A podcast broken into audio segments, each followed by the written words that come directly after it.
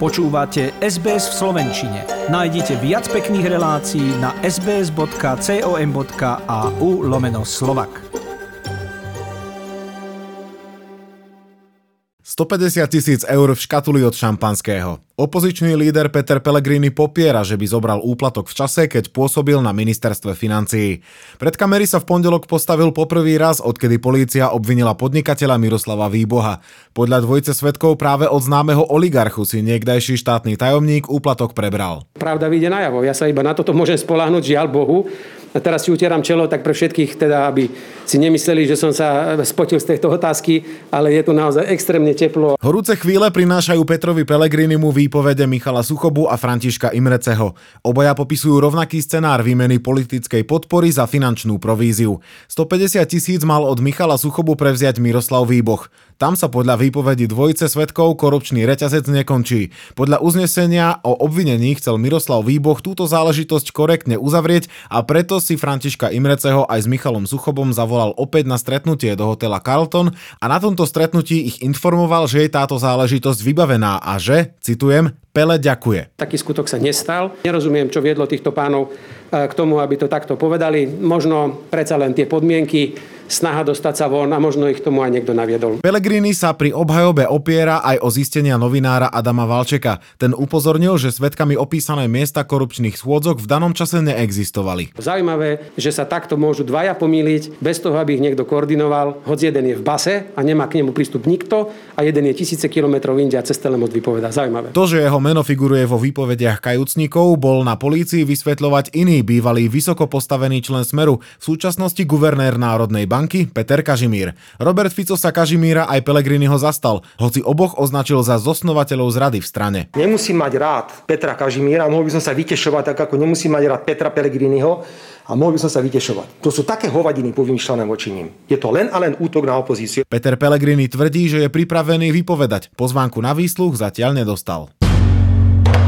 Budúce dôchodky budú zrejme nižšie ako tie súčasné. Ministerstvo práce navrhuje znížiť jednu z veličín, z ktorých sa penzie počítajú.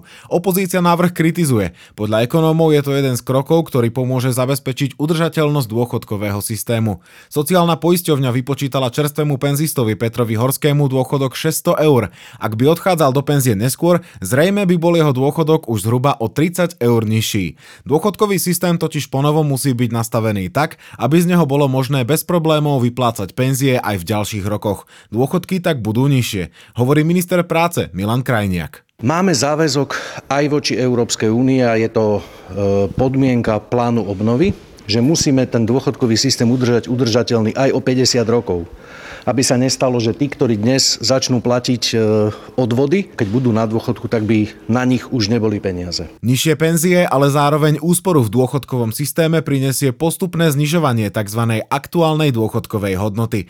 To je jedna z troch veličín na výpočet dôchodku. Aktuálnu dôchodkovú hodnotu navrhuje rezort práce v novele zákona o sociálnom poistení znížiť zo 100 na 95% Pokračuje Jan Šebo, ekonóm a odborník na dôchodkový systém pre RTVS.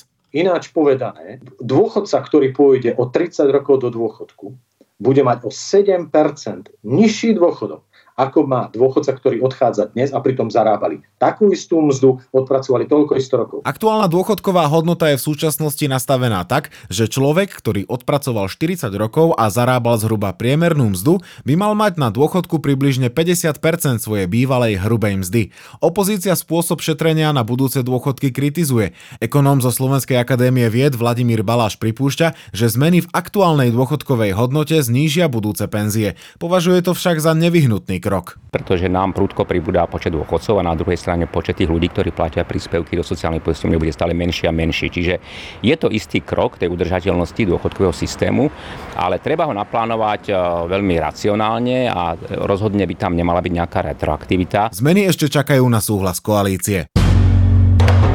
Bezpečnostným IT špecialistom sa podarilo získať vakcinačné preukazy slovenských politikov. Poukázali tak na nedostatočnú ochranu osobných údajov miliónov ľudí v databázach Národného centra zdravotníckých informácií. Aplikáciu e-hranica navrhujú úplne ukončiť. Podobne ako vakcinačné preukazy politikov by bolo možné získať vakcinačné preukazy všetkých zaočkovaných občanov na Slovensku.